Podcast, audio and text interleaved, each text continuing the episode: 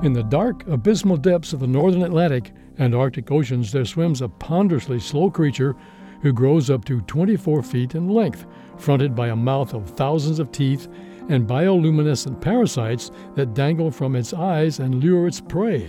The great swimmer ranges in shades from creamy gray to blackish brown, often speckled with white spots or brindled with dark streaks. It weighs in at well over a ton and feasts on live halibut or rotting carrion indiscriminately. This is the Greenland shark.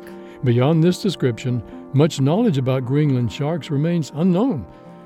It has been long rumored that these sharks were long lived, but until recently, we could not know this for certain. Some sharks can be dated according to the calcified growth rings on their vertebrae and fin spines, but that's not possible for the Greenland shark, whose tissues do not calcify like others do.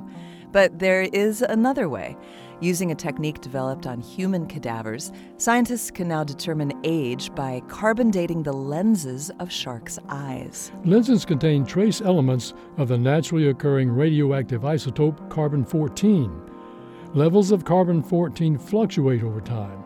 By determining the ratio of the isotopes that any sample holds, researchers can estimate the age of the body. The figure is astounding. One 16 foot female Greenland shark's age was estimated to range from 272 to 512. Because we do not know in which part of the ocean this female was born, the figure is inexact. Still, these findings firmly establish the Greenland shark as the oldest living animal on Earth. This moment of science comes from Indiana University. I'm Don Glass. And I'm Yael Ksander.